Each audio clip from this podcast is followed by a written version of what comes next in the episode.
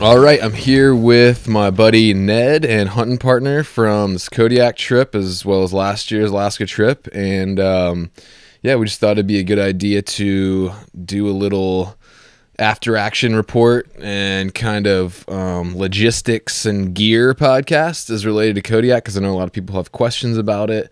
And um, you know, we found actually that you can do this pretty uh, you know pretty affordably. Um, it's a very cool alpine hunt. It's not for everybody. It is physically demanding, but um, and we'll get into that.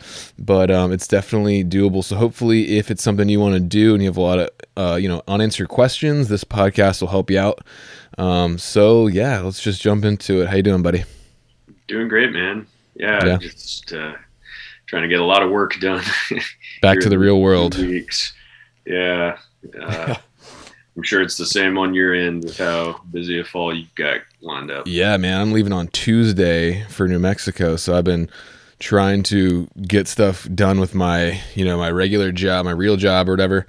Um, get stuff lined up and then, you know, dumping gear, you know, repacking, figuring out camera stuff. So it's and then trying to, you know, get as much time as possible with the kids. So um son started school though, so that means you know I have like you know probably a large like from 7 a.m. to 3 p.m. of like guilt free get stuff done time where he's at school. So that's good, man. But um, so yeah, let's just start from the beginning. Um, because you flew with this air service before, so just tell me like how I guess how did you find just real quick? How did you find Seahawk and uh, like what is it, what's it like booking with them basically? Uh, yeah, so I kind of used one of my connections up there. Um, my buddy Colby, who is the man, shout out. Uh, he's active duty Coast Guard, and he was stationed up there for like six years. I'm pretty sure I originally got Seahawk I think he turned me on to him. Oh, okay. But basically, just asking around, and you'll very quickly find that Roland, the pilot for Seahawk and one of the owners of the company, is like the absolute grandmaster of all things. Yeah, he's been flying up there for 40 years, he said. Yeah, I mean, he's got probably like more backcountry hours on the rock than like almost any pilot alive. I mean, yeah. There are a few guys out there who are really like legendary, and he's certainly one of them. Nice um, man. So yeah, I just kind of uh, vetted the you know which service we were going to use that way, just figuring out who was like super highly recommended. They're like right at the top, and um, honestly, when I did it in 2019, I, I didn't really have a ton. That was only the third time that I'd flown in with a transporter yeah. in Alaska. Um, so relatively low sample size. Now that I've kind of entered the world of professional aviation, I got like a little bit better idea what I'm talking about, and yeah, I can confidently say that you know, Seahawk Air Roland, they're they're awesome. They're, yeah. So Ned is a commercial pilot, so he knows what he's talking about. And um, Roland not go is, that far. well, Roland's a really chill guy and very knowledgeable about the island. But like, um, you know, I know a lot of some of the air services that are flying caribou hunters out and stuff. Uh, some of the more reputable ones take like years to get in. Is the booking process similar with Kodiak, or is it pretty much you know call them, you know, relatively far in advance and you got a decent shot at getting booked on a good date? Well, Kodiak is a little bit different than what you were talking about in the sense that Seahawk operates from a town. You can't right. say it really a city, but they operate from the town of Kodiak, which has infrastructure. So mm-hmm. they don't have to transport the fuel into the backcountry. There's a seaplane base right there. It's just one leg from Kodiak out to wherever you're going. So it simplifies the logistics of air travel a lot as compared to like flying into the North Slope on a Cub or yeah. something like that.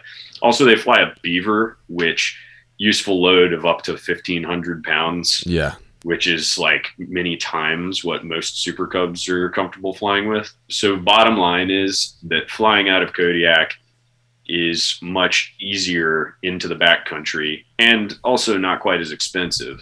Right. Um, the downside is that getting to Kodiak itself is not cheap.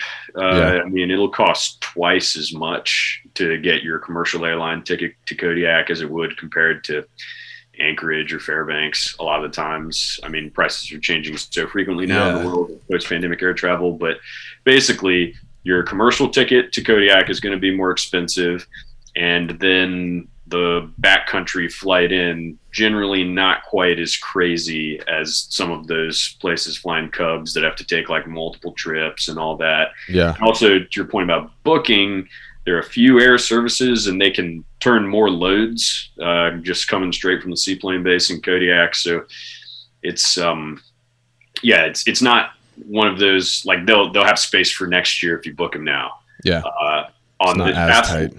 Oh, sorry. No, I'm saying it's not quite as competitive and tight as some of those uh, up northern air services. Right. Uh, you definitely want to book well in advance, especially for the dates that are highly sought after, like the you know the periods during the rut yeah. in October, November, um, the prime time when these companies also will run bear viewing tours. So mm-hmm. August gets competitive. Um, so like I booked this out eight months in advance. Yeah. So definitely want to be on your game and be several months in advance, but not necessarily needing like multiple years lead time. And sticking with a date that you want to be able to pick. Yeah, I kind of you kind of like glitched out there for a second, but um, I think I just basically recapped what you said while you were out. But um, so yeah, I'm looking at my um, my booking through Alaska Air just for transparency, so you guys know it was about 825 bucks to get to Kodiak commercial. And then what was the cost of our flight to the backcountry? Uh, total cost in and out was like 3500 bucks. For that's in and out? Yeah, that's for the uh, for all three guys. Yeah. Um, and so that was at the 1200 pound weight limit. There's like an 800 pound, a 1200 pound, and then there's a next step up when each one costs more. Um, and we were just over the line, but split that up three ways, and it's not that bad. You'll pay that for what one way for one person on the North Slope. Yeah, flying those Cubs in where they have to bring the fuel into the backcountry and you know like maintain planes in the backcountry and everything. It can be four grand for one person rather yeah. than thirty five hundred bucks for the whole trip split three yeah. ways. So that's that's not that bad. And then, um, and then let's see. So once we got there, you know, you're gonna have a little bit of kind of, um, I don't know, it'd be like prep time as well as kind of back end logistics time on either side. Um, and Ned kind of handled all that for the for the group this time as well. So we stayed in a couple Airbnbs, which I know are a little bit competitive these days in a smaller town and sometimes might not even be much more economical. Um, but you have like some of the amenities, like the Airbnb we stayed at. We were kind of able to use like the guy's garage a little bit and stuff like that. I was able to dry my boots on a little heater they had. So, and then you got um, which service did you use for the uh, rental car? I used Turo. Um, it's basically Airbnb for cars. People just rent out their you know personally yeah. owned vehicles. Uh, Alaska, since the border was shut down with COVID, has had like a really critical shortage of rental yeah. cars. And basically, I so I did four different trips. I was up in Alaska all August, and really the only way that I was able to find like any sane car rental was through Turo. Yeah. Um, everything else was re- just out of reason completely. Yeah. So, yeah, uh, rental cars. Are, go ahead uh, I, I, was just going to say the, the, only exception to that was Due North Car Rental uh, on the island. We got a pickup truck through them. They were super nice. Really yeah. Cool. Very convenient. Yeah, and that was nice um, to be able to get pickup trucks. Um, because you know, like you might have a fishing, you know, a couple days to go fishing, or if you get stuck in town, you might want to do a little road system kind of type hunt maybe or whatnot. So you know we're you know hauling meat around town. It was nice to have that pickup truck, um, and it was a little more affordable that way through Due North or Turo. It's like Airbnb. You know it can be hit and miss. You can get some colorful people on there, but I think someone tried to charge Ned uh, extra money for a dead fly on the seat of one of his Turos, which was funny. But anyway, you, most of them are pretty good. So, and then you broke down all the costs for like the um.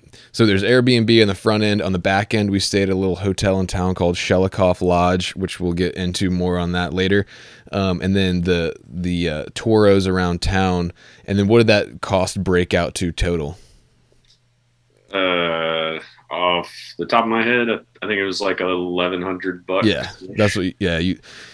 I already knew the answer, but yeah, it was like eleven hundred, and then we split that three ways, so it was like three hundred and fifty ish bucks each for. So, you know, pretty affordable. Um, not not bad, I would say. And I I would add an asterisk to that a little bit, uh, in that we basically did this the most economical way possible, without like camping out in tents. yeah. so while in if, town, if like everybody got comfortable rooms and like you had like multiple vehicles or even like much of a say in which kind of vehicle you got, it would quickly get more expensive than that. That is true. Basically, we did everything as bare bones as possible because we're three dudes who are kind of young and dumb. Yeah. But uh, That's true. We did we did uh stack up three guys in one Airbnb room. Um, you know, we me and Ned shared a room at the hotel, so um and it you know, it's not like it probably wasn't the nicest hotel in town, but I mean it was good enough and uh so yeah, you can do it you can be more plush if you want, but that's kind of how we did it. Um so yeah, so moving on um the flight was really cool. It was a little bumpy on the way out. We almost got delayed because of weather, but we're able to get out on time, which was nice. And this is something that just popped into my head. So Ned, when he booked this trip, um, it was a Christmas surprise for me, so I wasn't really involved. But um, when Ned booked it, he booked a six day time frame in the backcountry, and intentionally, right, because weather windows. So Yep. speak to that real quick. yeah, um, man, there are a bunch of different rabbit holes that you can go down with that, but I'll try to keep it concise. Uh, Basically, six days. The bottom line is six days is a long time for a blacktail hunt on Kodiak. The only way that it could really end up taking you that long, or should end up taking you that long, is if you have things go south, Yeah. which, as we saw, happened with us. Um, it, yeah, the time frame that we that the maximum time frame that I had allotted ended up being exactly what we needed, but Mhm. That's because we had a really bad stretch of weather right in the middle of our trip that was not forecasted to happen. Right. So, like to compare a little bit, the trip I did in 2019, we were in and out in 72 hours, basically. Yeah. It was, and honestly, that was a great amount of time because that kept the meat nice and fresh. It like it gave us enough time to see the area where we are and like experience the Kodiak backcountry. You know, cook a few meals, get an Yeah. idea for the pattern of life around the area where we were, um, and then go out and get two nice bucks down and uh, get out in a timely fashion.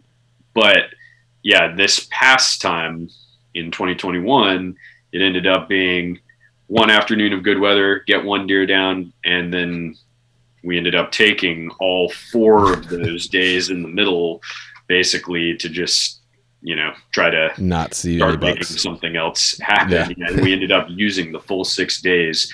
Um, but yeah, to what Hunter was saying, the reason that I booked it that way, way was so that if there were a weather window of three or four days in there, anywhere in that six day window, then you could talk to Seahawk and say, hey, what's y'all's availability? Let's see if we can schedule our trip so that it coincides with the best period of weather within those six days Yeah. um, you know, Yeah, not you- intending to stay there the whole time, even though we ended up having to do that. Yeah. Yeah. If you book three days and, um, you know, it could be that you get in and out in three days and all is well and dandy. But this is, you know, this is Alaska. It's Kodiak. Um, so if you do book only a three day hunt, there's a decent chance you could get delayed a day or two or whatnot and mess things all up. So the nice six day window, you know, if it, you know, worst case scenario, we had gotten delayed a couple days or, you know, whatever, it just gives you a little buffer in there. So I thought that was smart. But, um, other things, you know, as far as the camp goes that I thought were that stuck out. I mean, obviously, you want to get a bear fence. Um, so what we did for that was if you're flying the different air service, you can talk to your air service and they will recommend you know somebody. But basically, we rented a bear fence from a company called Kodiak Camps, and I just basically called them, paid for the um, you know, paid for the bear fence, and then they dropped it off at Seahawk, and it was already there, ready to go for us. Um, so Kodiak Camps is is a good one. Um, you know, we we brought multiple extra tarps and a I don't know what would you call that little shelter thing that Tommy brought. It was a nice little like waterproof shelter with two poles on it to keep our gear from getting rained on, basically. Yeah, uh, just kind of like a gear TP for extra yeah. gear storage. Um, that's something that I've crucial. Had. Yeah, that's something that I've put in every AAR for Alaska that I've done. A lot of these places, to include our camp this time, ended up being uh, pretty tundra like, you know, yeah. like alpine meadows and tundra, like really almost no trees between which you could make like a gear cache. Yeah, I don't think so, I saw a tree the whole time. Like the closest thing to a tree would be like a big alder bush. Yeah, like basically the spruce forest part of Kodiak is pretty much limited to the northern third of the island. Once you get you know, down towards the south end where we were, it, like it's basically tundra and alpine meadows. You yeah. got some willows, some alders, but in terms of having a teepee to store gear, I would say that that's really crucial. That just keeps you from having to like do a jigsaw puzzle of keeping gear under your yeah. vestibule your tent so that it doesn't get wet with dew or rain at the end of every yeah. day hunting. Saves you a lot of time, just lets you spread your gear out a lot more. It's really nice. Plus, we were able to kind of congregate under there, like in some of the downtimes and like eat meals together under there and, um, you know, later on get out of the sunshine or the rain or whatever it was. Um, so that was nice to have. And I actually, since this was not a pack in, it was a fly in hunt, I brought a little camp chair, which um, was pretty nice. And I think the other guys were a little jealous a couple times. I had a nice chair to sit in. but um, if you got room and weight is less of a consideration, maybe a little uh, foldable camp chair.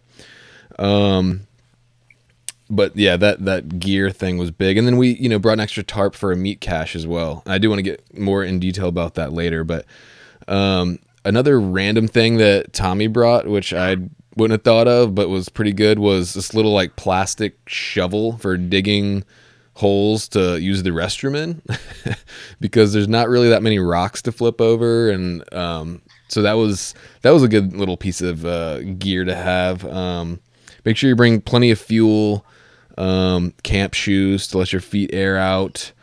Um, and you know, on this style of hunt, and I do want to talk more about this later when we kind of get into gear. But I brought a bigger tent. I had like a big uh, Hilleberg tent that I decided to invest in, and it had, you know, I had extra gear with camera stuff and and whatnot. So it had a big vestibule and a big, you know, a big uh, inner chamber of the tent. So that was that was pretty nice. But um, anything else like gear wise as far as camp that you can think of?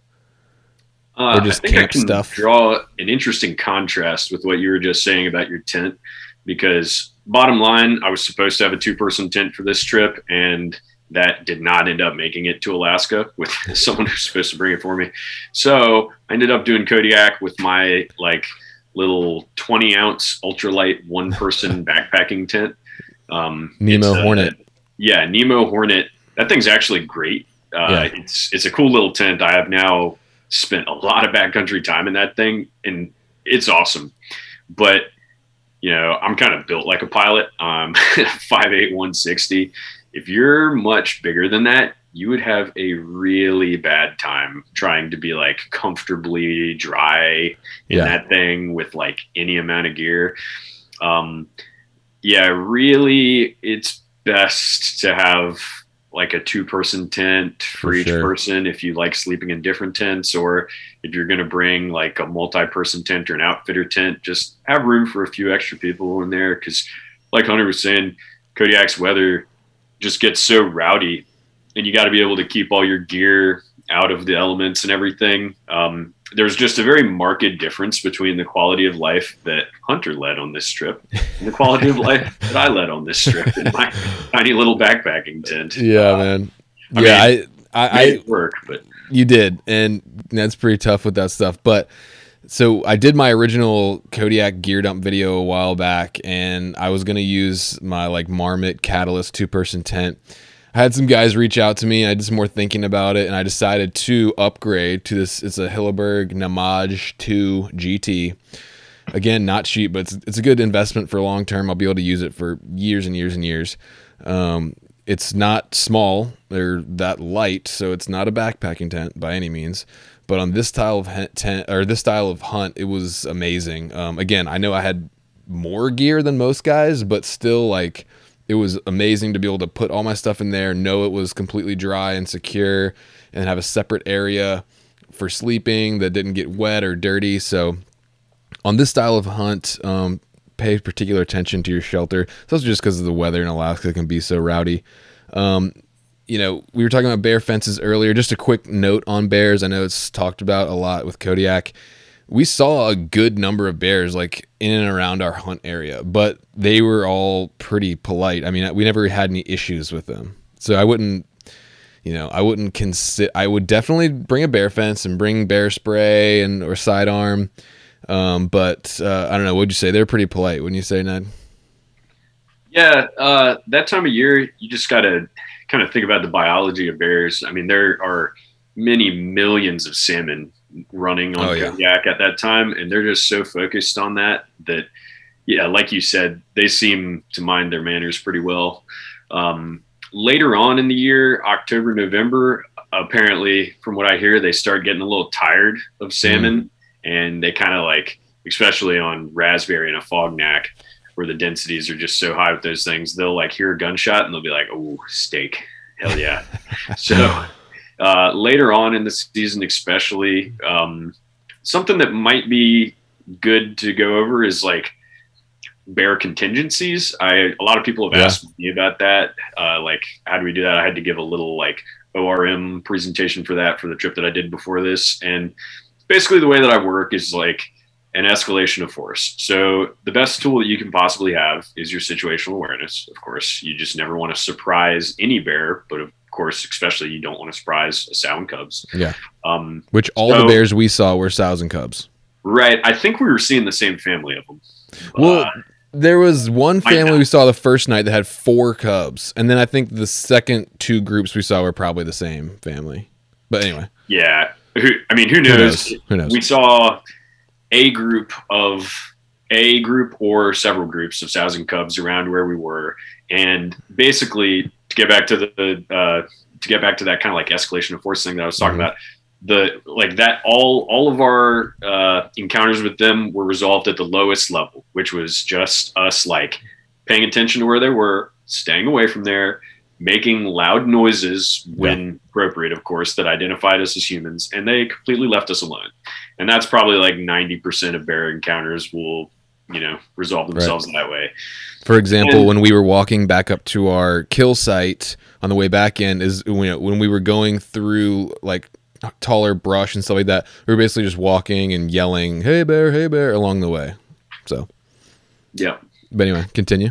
yeah just just kind of letting them know like hey we're here we're people Yeah. stay away and they usually mind that pretty well um, then we always have bear spray which is pretty effective in most situations you know obviously you got to pay attention to the wind and it's Yeah. got to be accessible and something that you can get to in a, you know a dynamic situation but yeah having bear spray is like my second step and then third step we both were carrying glock 20s um, but it's just best to avoid that if possible Yeah. you know because Totally. that's really bad situation getting in into that kind of interaction with the bear um, so just trying to diffuse things at the lowest level possible is basically the sop that i've stuck with for the past like six trips i've done to alaska it's always Totally. worked well so Yeah, man. Good good stuff. Yeah, that's a good note on escalation of force there. Um all right, let's get into a little bit about the hunt itself and even black-tailed deer. So Give us a little rundown, just briefly, uh, before we jump in, about the blacktail on Kodiak, what they're kind of like. Yeah, so um, just kind of the history of blacktail on Kodiak. Uh, they're not native to Kodiak, even though blacktail, of course, exists naturally in all of those rainforests in the Pacific Northwest. Uh, they tried to introduce them a few times in like the 20s and 30s, and basically after that point, they adapted to the island and the population took off. Um, so there are a few different ways to hunt deer on Kodiak, and uh, pretty much we picked the most masochistic of those, um, which is you know the poor man's sheep hunt, as they call it, which is getting out there and uh, August, even early September when bucks are up in the high alpine. Yeah, and beautiful yeah, though, man. Oh, it's it's gorgeous. It's uh, it's a really really cool hunt to do. Uh, I definitely enjoy it. Um, a, a, lot more sweat equity involved with that, oh, yeah. and also the potential for things not to go your way. Like honestly, on this trip, we only just barely averted That's eating true. bag soup on this trip by a weather window on the last day. Um, the basically the early season hunt can be really really tough. Yeah. Like later on in the year when there's snow happening and those things are rutting um, down at lower elevations. Actually, say again. I was saying they're down at lower elevations as the season progresses. Yeah, they're down at lower elevations, and I've personally never done a rut hunt for blacktail, but from everything I hear, they respond really, really well to calls, and they're mm-hmm. very active, and they're concentrated in a small area. So, you know, like Alaska residents will talk about going out and like, how many deer did you get today on this trip? So yeah. it's like, it's it is a much higher probability you know nothing in hunting is certain but you're you have a much greater chance of doing well later in the year than you yeah. do just like the way that we were spotting and stalking these alpine basins at what is really the beginning of the hunting season yeah. um, and yeah, dude so, i i underestimated this hunt like honestly um, just as you're talking like i think i heard so many you know podcasts and stories of guys like you're saying who probably hunted in october and november and like, oh yeah, you know, I filled two, two, three tags or whatever, and um, even some videos out there I've seen on YouTube, guys just kind of basically wandering around the woods randomly and like blasting deer and stuff. Um, and so I, I was kind of like of the mindset of like, oh yeah, man, like we're gonna go up there and be, you know, we're gonna get multiple deer down pretty quick, and um, and and definitely the weather played a factor, but um, definitely a tougher hunt than I was expecting. But you know, it was an awesome and rewarding hunt too. Yeah, no, it, it ended up being great, uh, but we got really really lucky with what we did. Um, also, just one more note geographically, uh, as far as the island goes, you basically have like they pretty much refer to it as the north and the south of yeah. the island. Um, but the town of Kodiak is on the northeastern edge of the island, and that northern side of the island is more accessible. People will take boats to a lot of the bays that are close to Kodiak, and um, like you know, you can get flights are not nearly as expensive if you go to that northern side of the island. Yeah. Uh, but we wanted to really, really immerse ourselves in the experience on this one. Yeah. We did um, going, you know, basically way down to the south end of the island. And that was, uh, I think that was the reason that the trip ended up uh, with everything being so starkly defined in terms of successes and failures. yeah. so um, that's just something to note is that there are basically different levels of involvement that you can have with the experience. Like, uh, a lot of years, if there hasn't been a rough winter, then it would be probably pretty easy to take a 15 minute flight into one of the closer lakes to town, set up, find a few bucks, get them down, be out the next day. Um, or you can fly all the way down to the south end of the island by Old Harbor, like us, and spend six days on the X. Yeah. Anything in between. Which, you know, honestly, looking back, I know like we almost got out of there eating tag soup, but I honestly wouldn't change anything about this hunt the way it just went down.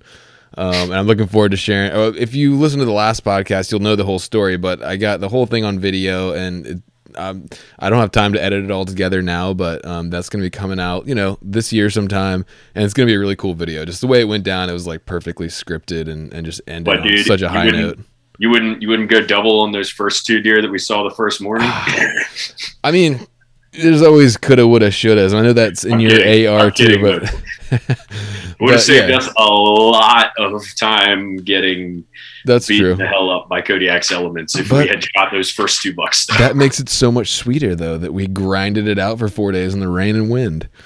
Um, but anyway, yeah. So the deer, you know, like most deer, they're very crepuscular. This time of year in Alaska, the you know evening and morning are later in the day, and we actually did end up changing that up a little bit. I remember one night, you know, we'd been kind of coming back to camp around seven when it doesn't get dark till like midnight. So I was like, why don't we try going out at seven and see what that happens.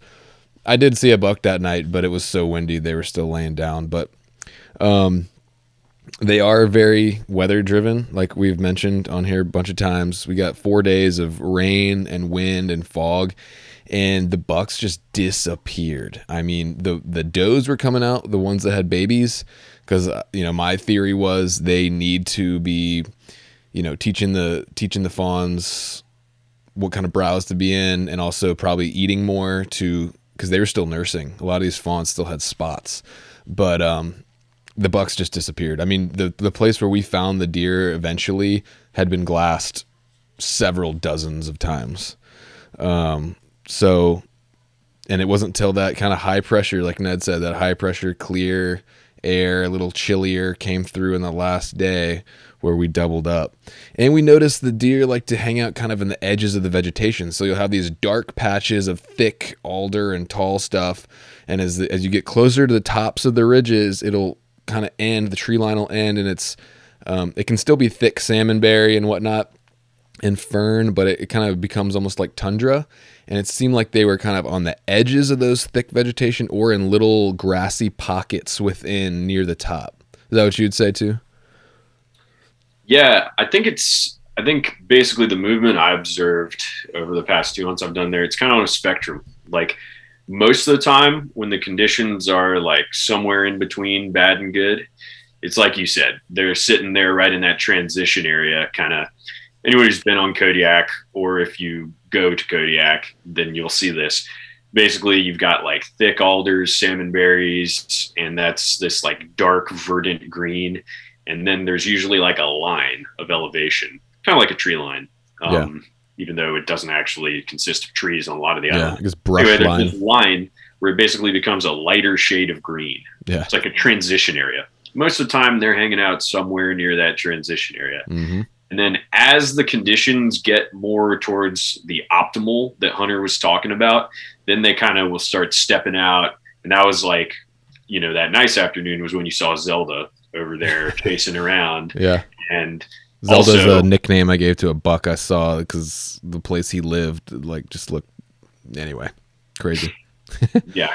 And also Tommy's buck that we shot on the first full evening, that was like a nice weather window. And guess what? He was chilling in one of those Mhm. bedding areas that was kind of exposed in the midst of the salmonberry. So it's like as the conditions get better, they start coming out more and more from that Yeah. really thick, dense vegetation. But I mean, that, I mean, this is this was like one of the key learning points for me is that one day we were glassing and I watched that doe on like 30 power magnification through my spotting scope. I was Mhm. watching because I thought I saw like the flick of an ear, so I put my spotting scope on this bush and I watched this doe stand up, like stretch out, take a few little snack bites, like shake the water off, and then bed back down and just disappear. And she was Yeah. total length of time she was visible was less than 30 seconds, and like it would be almost impossible to tell that there was a deer there.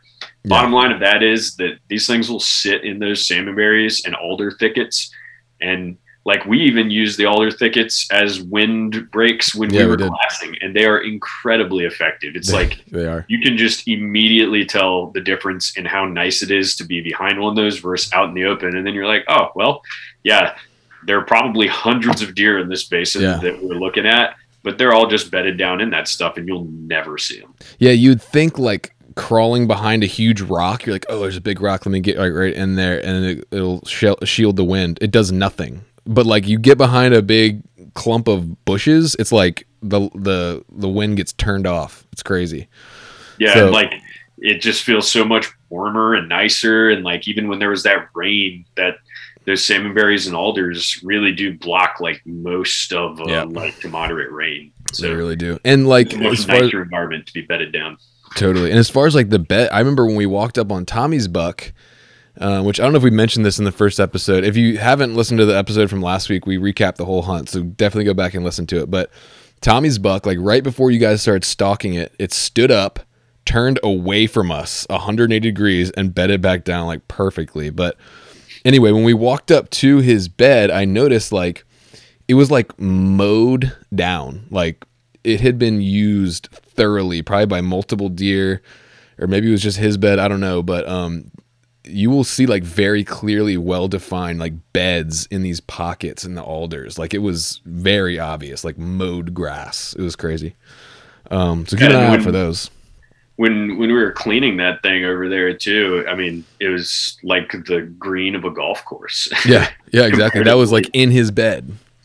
Yeah. So there are these little pockets in between the salmon berries that are like intersections between their game trails that it's actually when you're flying in, you can see these game trails do oh, look yeah. from the air very much like road systems. Mm-hmm. Um, and you can see like where all of them intersect in these little like bedding areas and also mineral licks those kind of like sandy yeah. rocky patches where you'll see i didn't see as many in this place where we were this time but last time where i was in 2019 there was like there were two or three patches that were kind of like bare dirt looking patches through yeah. the binos. And then when we got up to them, we actually walked through one of them to uh, go shoot the buck that I shot then. And you can see the soil is kind of like minerally and sandy mm-hmm. and loamy a little bit. And they just seem to really like hanging. Like every night we were glassing, we'd see a lot of deer in those areas. Yeah. Um, and you also just kind of made me think of something to mention also one thing I don't know if this is a common practice among the air services or if it's just Roland. I don't have anything to compare it to, but just from our experience, Roland um, flew us around like three or four lakes let us look at them and look for deer and and let us pick which lake we want to go to, which is like amazing. Uh, I don't know if that's a common practice or not, but if if it's possible, that was cool. He, could, he circled around, gave us a look we could spot deer, and then um, Ned did actually make the final call uh, of the lake we went to. But um, anyway, if that's available, try to do that. Um, as far as other stuff, um, as far as the hunt goes, there were ptarmigans. So if you're so inclined, we brought a little 410 22 combo gun with us. We were able to pick off a ptarmigan. Um, there was a substantial amount of them around, I'd say. Um, but we only got one, but we didn't really. We were pretty focused on trying to fill those tags. um, pretty another, focused on just trying not to die for three days there. yeah, hanging on, man. Um, another thing you mentioned, um, definitely bring a spotter. Um, that's helpful. You know, some of these deers have, or some of these deer have smaller racks. So you know, and a lot of, you know we were glassing over some big areas, so it was really nice to have that spotter to really confirm bucks versus does. Um, on no, that, no, with that, uh, for non-residents, it is a buck only hunt. So yes. uh, residents can shoot does starting at some point in the year. I think it's October. But non-residents, I am almost certain are restricted to bucks the entire year. So yeah, just something to know. And I think you're supposed to also retain evidence of sex, which means, which I didn't know this, which means keep a testicle attached to one of your hams when you're he- rear quarters. So just something to think about there.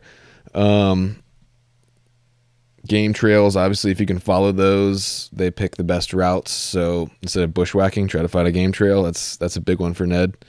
Um, and just kind of get to the top of these spots where you can see, you know, we would get to these tops of ridges where we could see drainages or low spots below us and just get up there and glass. I don't know. Oh, last thing on that too, which is something that was in Ned's 2019 AAR that panned out for us, is that you know I think a lot of these deer, depending on where you are, they're just not that used to humans and human interaction. They're definitely less spooky than whitetail. Um, but as far as like gunshots go, even you know if you listen to the last podcast and you watch the film when it comes out, me and Ned doubled up. So he shot his buck. My buck stood or actually stayed bedded and was kind of like looking around like what's going on. And then bang, I nailed him. So it is possible for those follow up shots. So keep that in mind. Even if you see a group of bucks, maybe you and your buddy, instead of one, like there was, I mentioned this before, but there was this one moment where we were going in, we thought we saw two bucks, and I put my stuff down. I set up the camera. I had this decision time of like, do I grab my rifle and go up there with Ned, or do I focus on filming him shoot this one buck? And I'm glad I did, but I made that split decision to grab my rifle, set the camera up, grab my rifle, and go up there. And I'm so glad I did because after Ned's buck dropped, I was able to jump on the pack and and get mine. So, any other thoughts about the hunt itself? I guess I'd probably just underscore those game trails uh, that you mentioned. Yeah.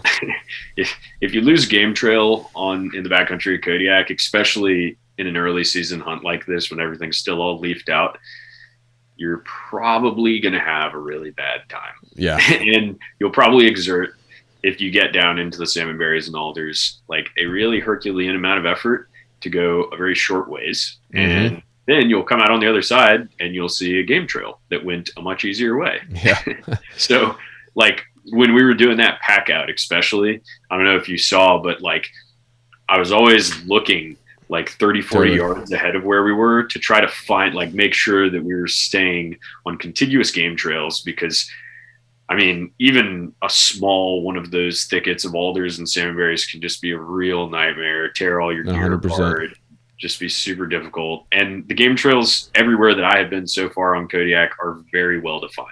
Yeah. So, yeah, that would be one of my biggest points. Is just like stick to those really religiously. Yeah. It'll help you out a lot. And you know the salmon berries have thorns, and a lot of those thicker vegetation patches I noticed too will have like uh, hidden like rocks and like craggy little like holes and stuff in them. Uh, so you can easily trip. You can't really see what's down there. So yeah, definitely stick to game trails. Um, all right. So as far as meat care goes, this is a big one for Ned, as it should be. This should be for everybody. Um, but uh, a couple things, like I said, we built a meat cache, which was just uh, use an extra tarp, set up some poles, some rocks to hold the corners down, and a line between the poles with a tarp on it to keep our meat shaded and dry. Um, also, there were no trees around, so Ned, I don't know if it's his idea or I don't know where you got that, but Ned, we brought some rocks up from the lake, some big rocks, and built kind of like, I don't know, an altar for lack of a better word, and put them on there, which was able to keep the meat cool and get some airflow under there. Yeah, the, that does two things. So first, like you said, it gets that airflow going on the bottom side of the meat, which is really important. Also, those larger stones retain a lot of that Yeah. cooler temperature that they get during the night. So um, the nighttime lows got down into the 40s and 30s where we were, Mhm. uh, 2,000 feet up, and that was really great for meat care uh, because we, you know, you'd leave these stones out, and they would get down to at least near that ambient temperature overnight, For and then sure. you'd keep them in the shade during the day, and they would keep that meat nice and cool. Um, Yeah. So yeah, the big things are just having some kind of shade to keep the sun off, because as we saw on the last day, when the sun comes out, it gets Yes. pretty hot. Um, and then having high quality game bags, uh, like those Argali game bags that you had, were Yeah. really great. Um, high quality game bags to keep the insects out, and then keeping the meat preferably off the ground with airflow on all sides of it. Yeah. And uh, then also spraying with citric acid. I found that to be really, really helpful. I just have a little pack of you know half an ounce of citric acid powder and when we shot our animals just kind of broke my kill kit open poured some of my drinking water in there had a little spray bottle and we sprayed all of our meat down and all of the meat that i've had so far has been really fantastic So And you got that citric acid powder. Would you get that at the grocery store or? yeah, you, so weirdly, when I was trying to find that, I still am on my same container from like uh, years ago. It lasts a really long time, but um, it's kind of a difficult item to find, or at least it was when I was looking. Uh, you just go to the canning section, and citric mm. acid is used for canning.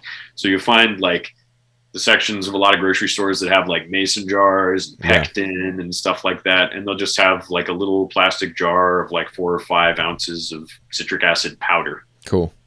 Yeah, that's a really good tip. Um, so he yeah he said he kept that a uh, little bit of powder citric acid add some water and we sprayed that down in our meat right after we cleaned it. That just keeps the bacteria growth off of there.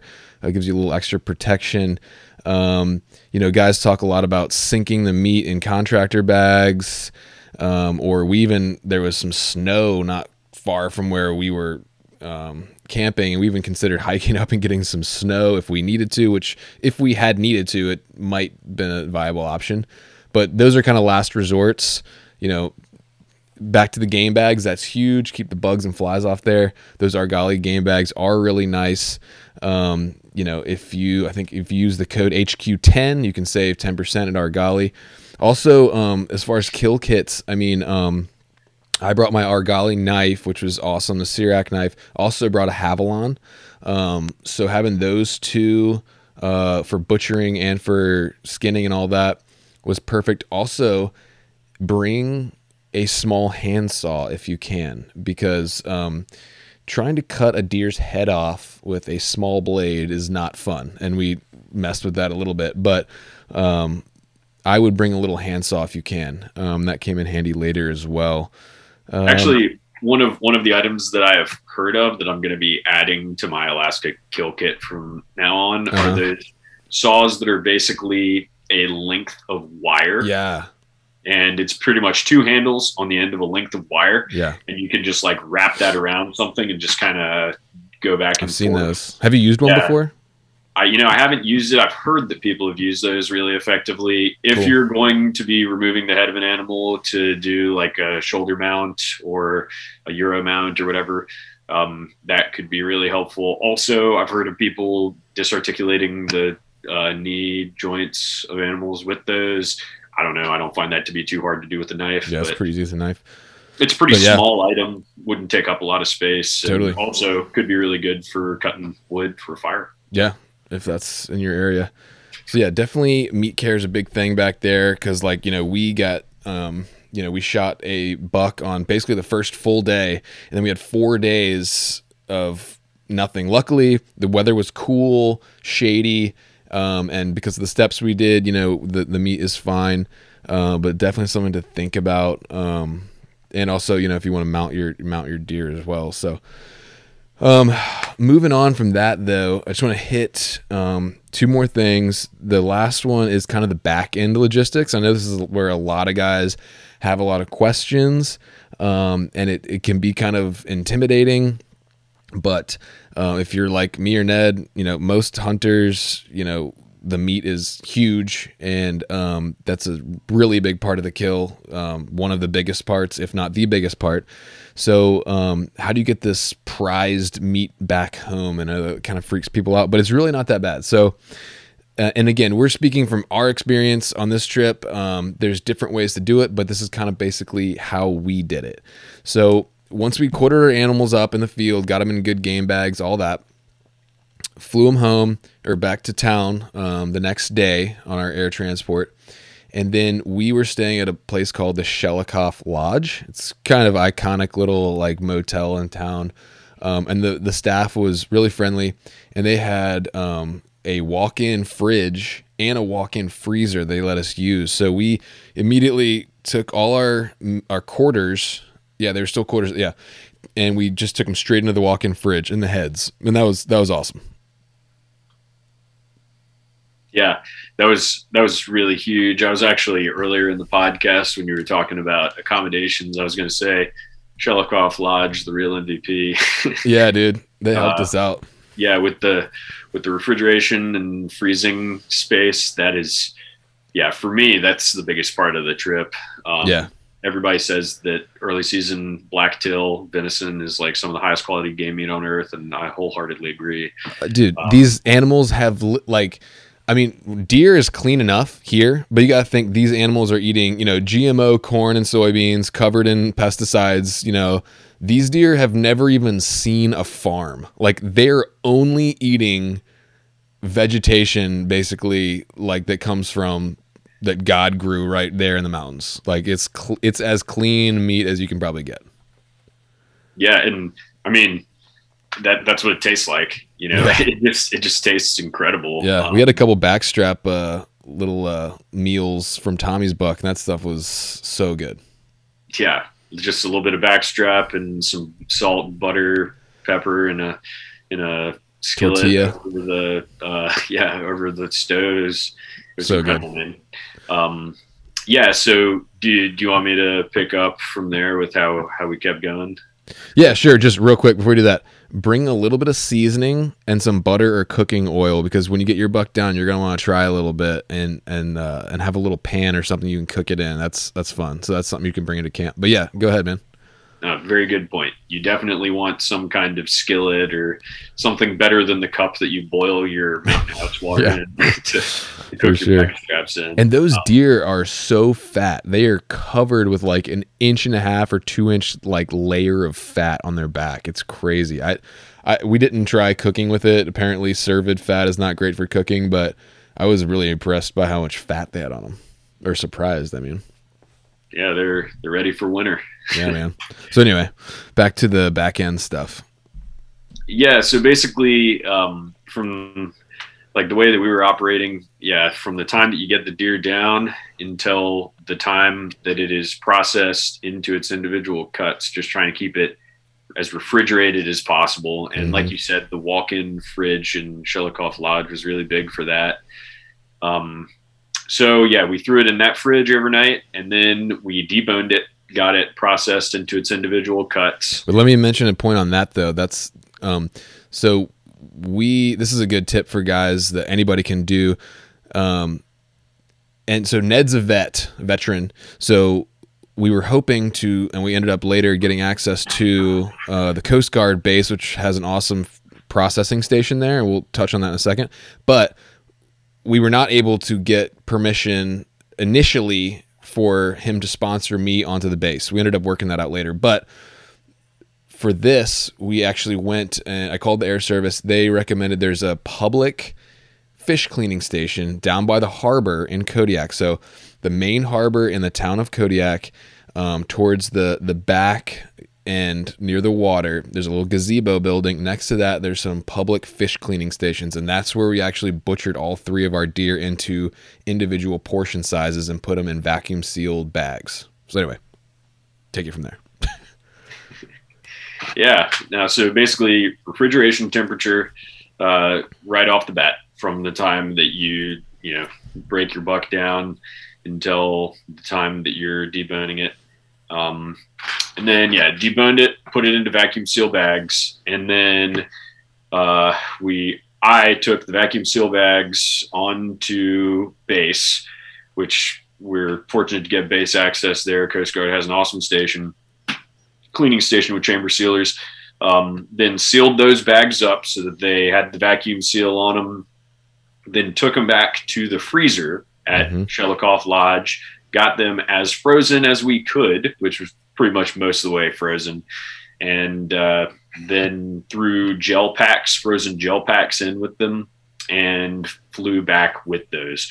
Gel packs are like the second best way to go. You basically want to try to take up as much of the empty space inside your cooler as you can with frozen material like gel packs. The best thing is dry ice. Right. Dry ice will actually actively freeze stuff that's not yet frozen there is no dry ice, to my knowledge, available on the island of Kodiak. So the gel packs seem to be about as good a trick as you can do. And then you just load all that up in one of those fish boxes and check it as a bag. Yeah.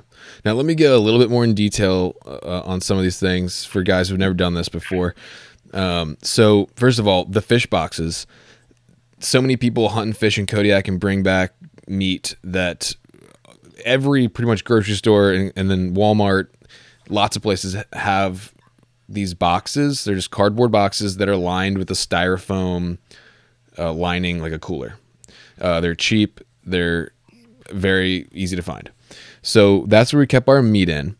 Um, once we had butchered at the public fish cleaning station, and then um, sealed our packages on the Coast Guard base, which most people listening to this will not be able to do. But um, if you, you know, you can use Ziploc bags. It's not the best thing in the world, but I've done it with meat before, so that could be a secondary option when you go to Walmart. Grab some Ziploc bags for your portions, however you want to do it.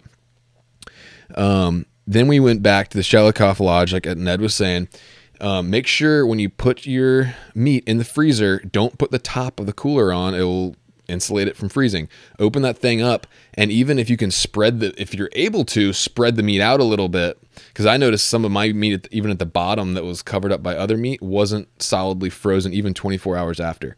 So if you're able to spread that meat out a little bit, get it as solidly frozen as you can. Um, then on the ice packs, so I went to Walmart and Safeway. They did not have gel packs. I had to go to a place called Island Seafood um, right there. It's right in town. It's right by all the fish cannery places and seafood places. Really cool guy that works in there. Um, Island Seafood. They sold us all of the gel packs we needed, already pre-frozen, uh, pretty cheap, and I bought some fish from them as well. Throw those guys in there, um, and I think that was all I wanted to mention on that. That's a pro move too, by the way. Yeah. I'll just call that out. I flew out earlier than those guys by like nine hours, and those dudes, Hunter and uh, Tommy, were able to pick up a bunch of fresh silver and halibut fillets. And like, oh yeah, man, I really wish I had time to do that because yeah. you're getting the freshest seafood on earth at a pretty good price. You know, if like us, you didn't have time to go out and get it yourself, that that was a real pro move, man. Yeah. I would have been able to swing that. Yeah, if you if you're able to, guys, like schedule a full, I would say like day and a half, if not like two days, uh, like to. I mean, it's a lot. It doesn't maybe sound like a lot, but it's a lot to like properly care for your meat, pack it up the right way. You know, all the logistics, make sure all your stuff is packed, et cetera, et cetera. Schedule a day and a half or two on the back end of your trip for logistics stuff, because then you're not in a hurry um, and then as far as like heads and stuff, so um, I have some awesome pictures of Ned caping out his giant deer on the desk of our hotel room, and I did the same thing. Um, and we did clean up. You know, we didn't leave the room a disaster. We even vacuumed a little bit and cleaned up every well. And I let also I left a pretty good tip for the cleaning ladies, Ned, just so you know. Nice. Um, but um, so yeah, we did that. Um, so me and Ned were able. So he caped his, took the cape home, and then we actually sawed off the skull plate and everything, uh, which was funny. I won't go into detail, but uh, it was funny. And um, I did the same thing. I just skinned my whole head to do a euro, and just I just had to take the rest. I was gonna maybe shoulder mount it, but I decided just logistically and monetarily, I'm just gonna do a euro. Plus, I like euros, so I threw away the rest of the stuff in the dumpster outside wrapped up my skull in um, actually in a game bag and then also in paper towel and then taped it all up which just reminded me the missing game bag that i thought i had lost is on my skull in the freezer. So i'm glad i said that. Anyway um, so yeah so that's what i did. And i just checked i just put my skull wrapped up you know nice and clean in my carry-on and ned carried on his huge rack. Like you had people stopping the airport for like pictures and practically signing autographs because if you guys didn't hear the last episode his buck was like massive.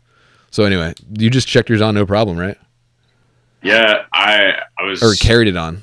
honestly kind of concerned about that but i just got up to the uh, alaska air counter and i was like hey can i bring this? And they were like all right well all of the nasty part is wrapped up right? And i was like yeah. yep Sure is. yeah. So that would be the key point of performance is they don't want you to have like a bunch of stuff hanging Flesh. off of it. Yeah.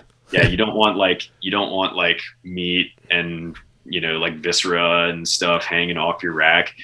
My experience so far, having done this now three, four times, is if you have a deer blacktail uh, skull that doesn't have any of that stuff hanging off of it, and you've like Hunter mentioned, wrapped it up nicely with tape so that it presents like a pretty organized looking package.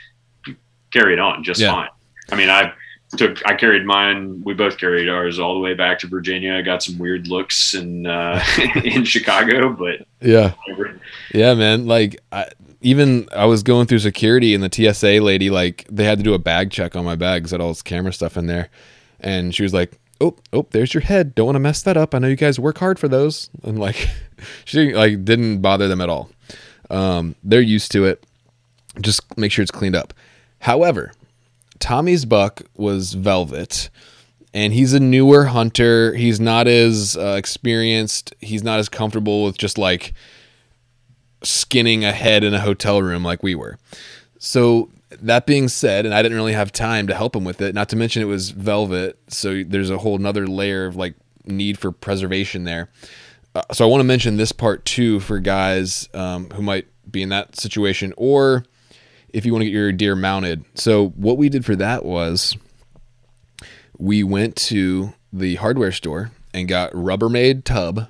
And it's important that you actually use Rubbermaid brand because the other ones, the plastic will uh, shatter. So Rubbermaid brand tub. Um, put it in a game bag. Put it in the tub. Sealed it up, and then we took it to this place called Advantage Air Freight. So if you're going to the airport in Kodiak, you take a from town, you take a left going to the airport. If you go past that and take your first left after the airport, it's this place called Advantage Air Freight. I recommend them. Um, they'll weigh it. The guy even froze the head before, and then um, my buddy, To- our buddy Tommy, had researched a taxidermist in Anchorage. So for twenty bucks, this guy shipped the whole tub to Anchorage um, directly to the taxidermist. Of course, you want to talk to your taxidermist beforehand and line this all up. Shipped it directly to them, and they're going to do a euro mount for him and then ship the head back. So if you're in that situation, get a Rubbermaid tub, wrap it up, go to Advantage Air Freight, talk to your taxidermist in Anchorage or wherever you want to ship it. They'll ship pretty much anywhere, I think, and uh, and that's the way to go for that.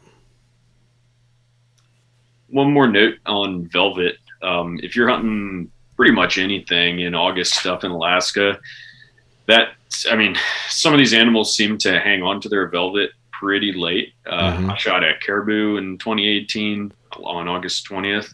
That was still in full velvet. Tommy's buck was on the 24th, I think Mm-hmm. and that thing was still solidly in velvet, not even a sh- sign of starting to shed. Yeah. And um, basically, you're gonna want that probably to be preserved. If you try to peel it off, then the antlers look very bleach white, and sometimes they're not fully formed. Yeah. Uh, so basically, what Hunter was saying, it adds another step to things. Uh, the Alaskan taxidermists refer to it as expediting, and it's pretty much injecting this preservation solution that has like formaldehyde and stuff in it into the veins that run through the velvet. Yeah. Um, and like I had never really thought of that being a lower 48 hunter until I shot that caribou.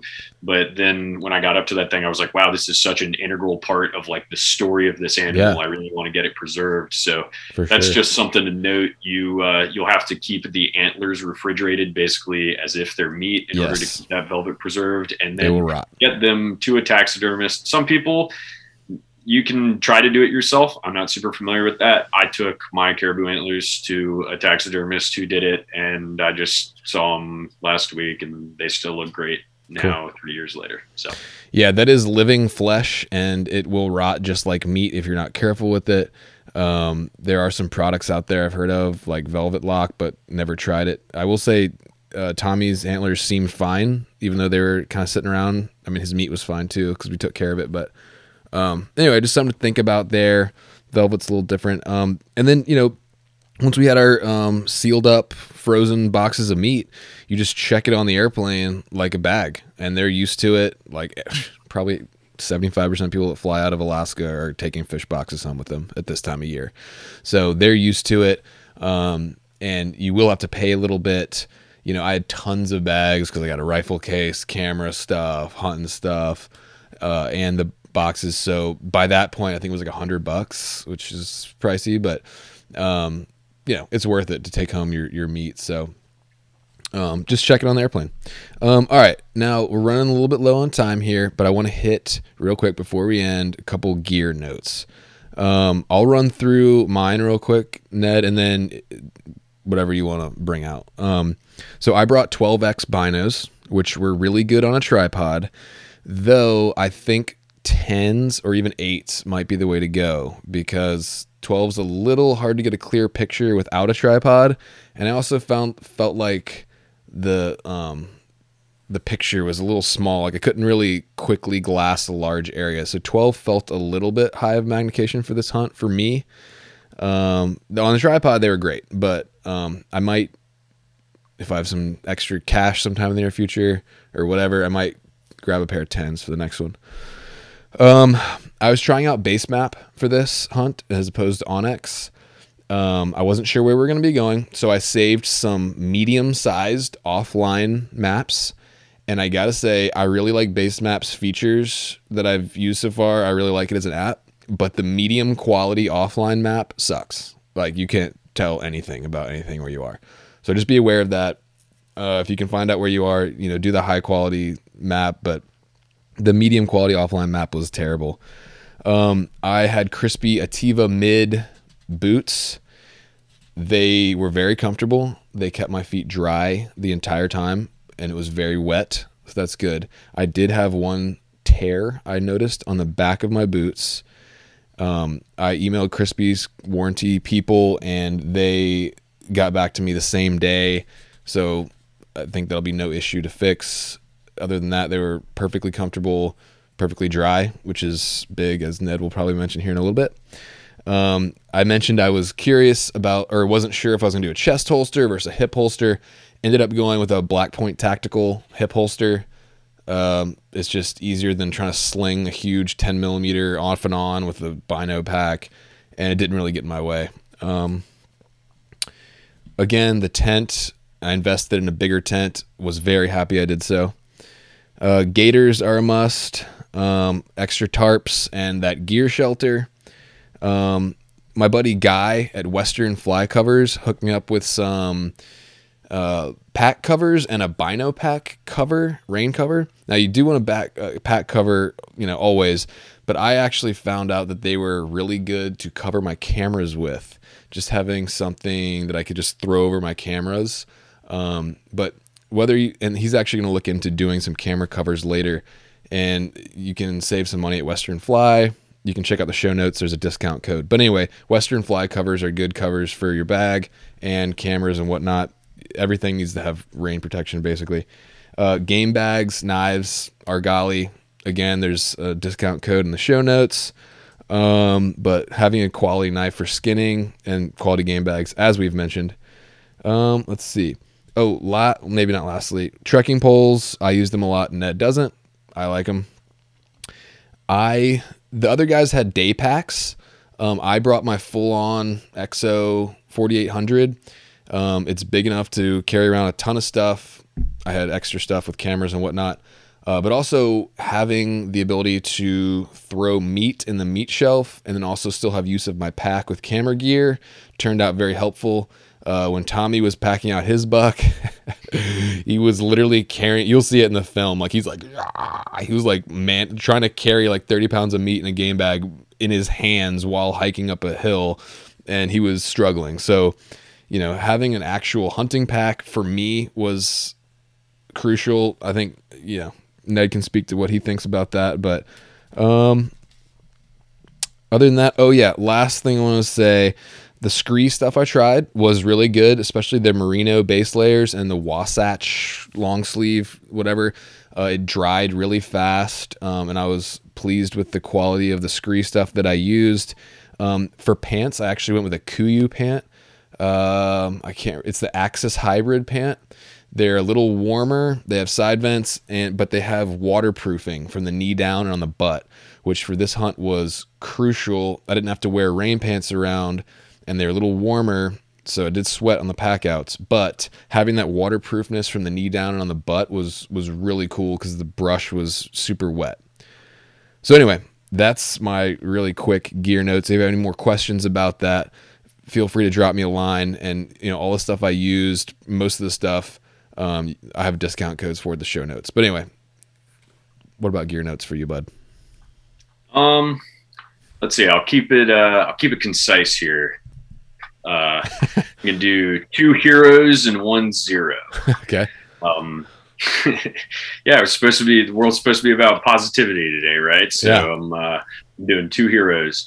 Number one, that Vortex 11 through 33 Razor spotter. Yeah, That thing was sick. That thing Uh, was crucial. Having to carry around some like monster spotter that just monopolizes all the space in your pack was really, really nice. Um, I mean, we were glassing bucks up and like checking out their rack geometry from almost two kilometers away. yeah, Great glass. I'm Small little that I made scope. small Yeah. little scope, compact, and really good.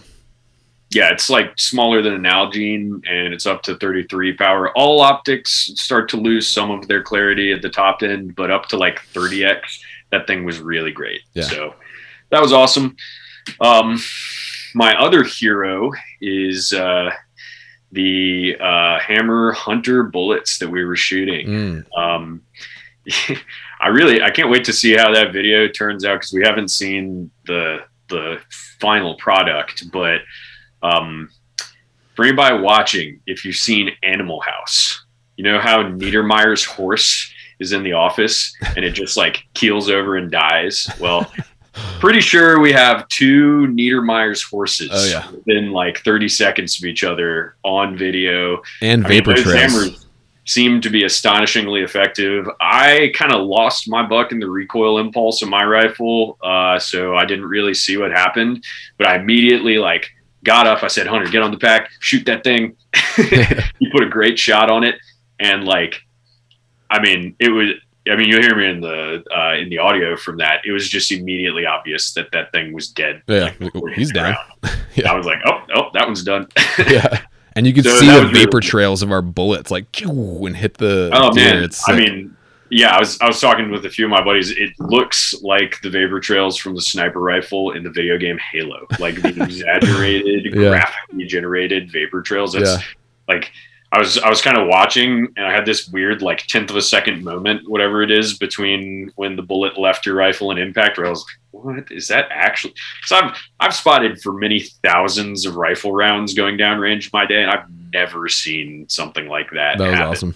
going towards it. So it was actually like visually apparent enough that it was like useful to see where the impact was. Yeah. So that was really cool. Uh, hammer bullets, Steve in Montana.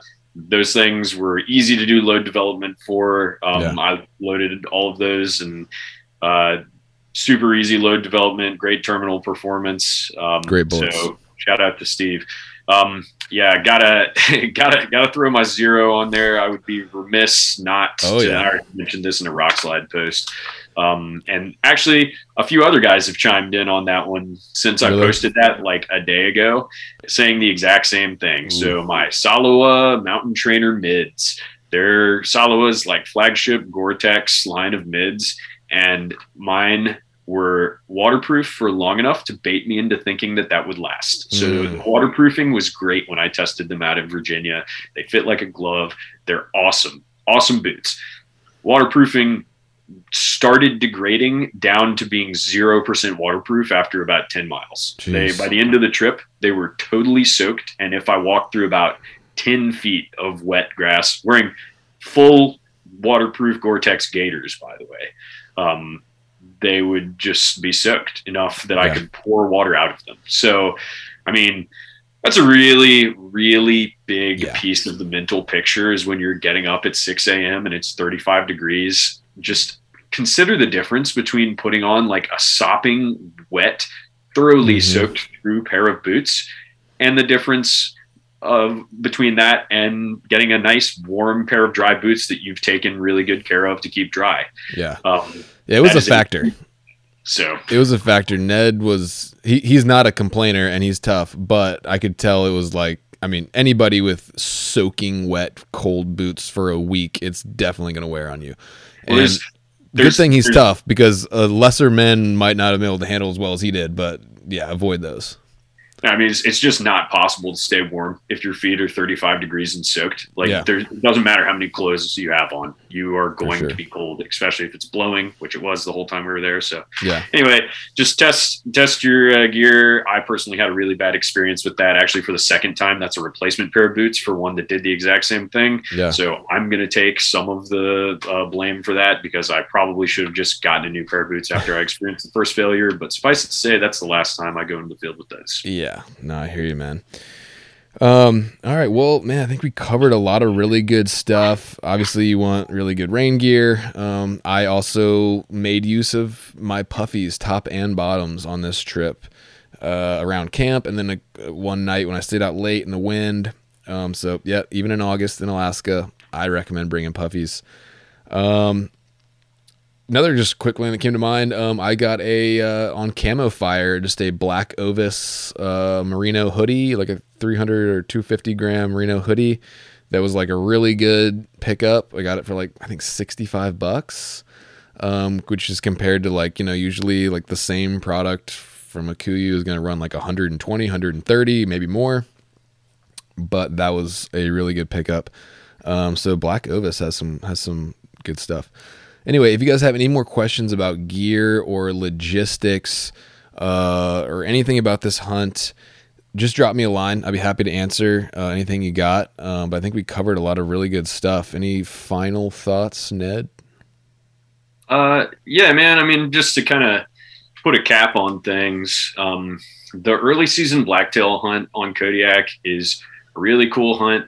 Like Hunter said, it's not for everybody. It's honestly probably a more difficult way to hunt blacktail deer. And, you know, if you're coming from the lower 48, you do have to definitely consider the amount logistically that it's going to cost you to go and shoot a deer. Um, you know the the transporters into the backcountry are not cheap and it's not an easy hunt that time of year. You know like you see some of these shows. I remember there's one MeatEater episode where those guys get weathered in and don't Oh, yeah. end up being able to get any.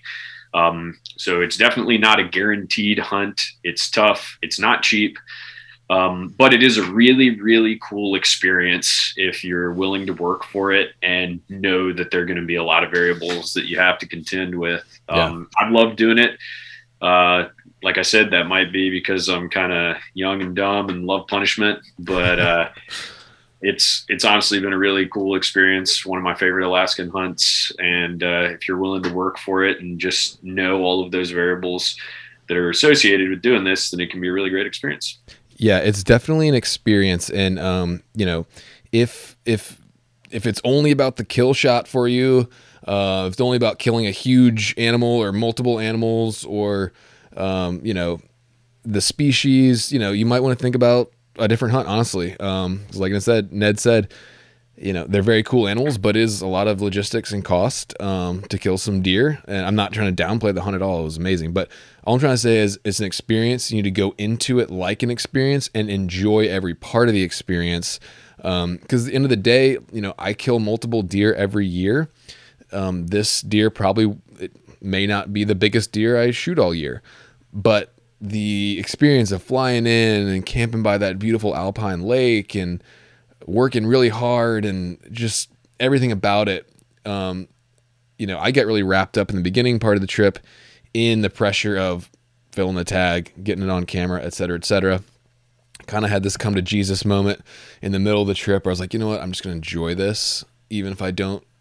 Because the worst thing you can do is come out of the hunt not killing something and and not enjoying this trip you've been planning for and paying for for a long time. So go into it with an open mind um, and just enjoy every part of the immersive experience of being out there in this wild place where, I mean, it's just wild. It's uh, there's there's nothing man made anywhere around you. You're really really in the wilderness.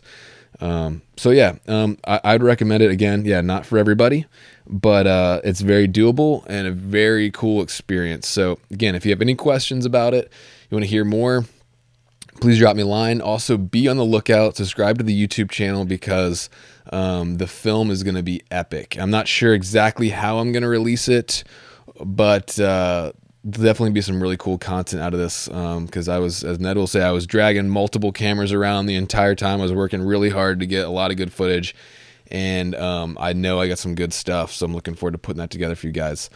Uh, in the meantime, thanks for listening, and uh, we'll see you guys in the next one.